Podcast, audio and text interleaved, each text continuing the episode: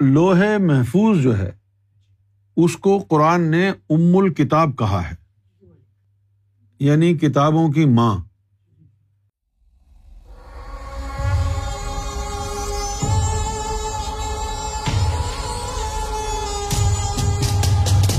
محمد اویس، لوہے محفوظ کیا ہے؟ ذرا تفصیل سے بیان فرمائیے تاکہ سمجھ میں آ جائے۔ سمجھ میں آئے گا اس کے لیے تفصیل سے بیان کرنے کی ضرورت نہیں ہے، سمجھانے کی ضرورت لوہے محفوظ جو ہے، اس کو قرآن نے ام الکتاب کہا ہے یعنی کتابوں کی ماں۔ اب آپ مجھے بتائیں کتابوں کا باپ کہاں ہے؟ بھائی کہاں ہے؟ یہاں نہیں بولیں گے آپ۔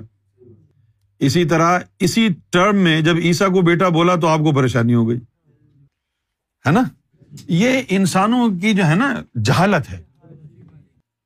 ام الکتاب جو ہے، لوہے محفوظ کو کہا جاتا ہے۔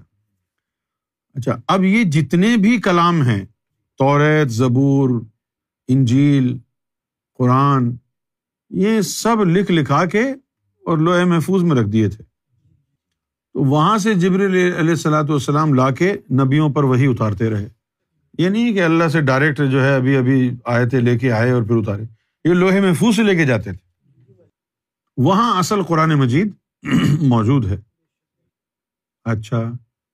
تو کچھ ولی ایسے ہوتے ہیں کہ جن کو یہ قرآن نبی کریم صلی اللہ علیہ وسلم کے سینے سے سینہ بسینہ ملتا ہے۔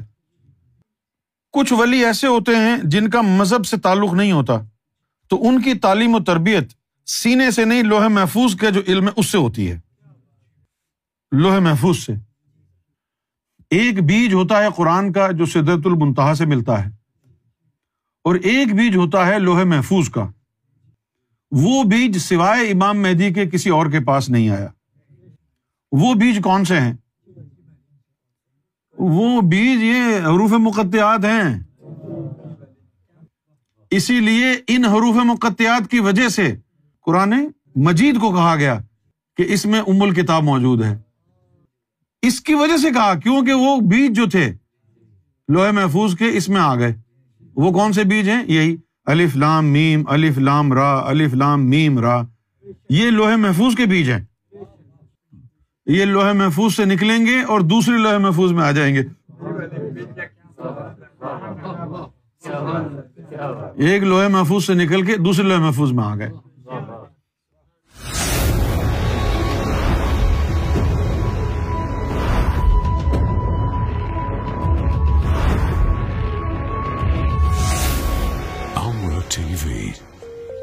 Place to connect with God.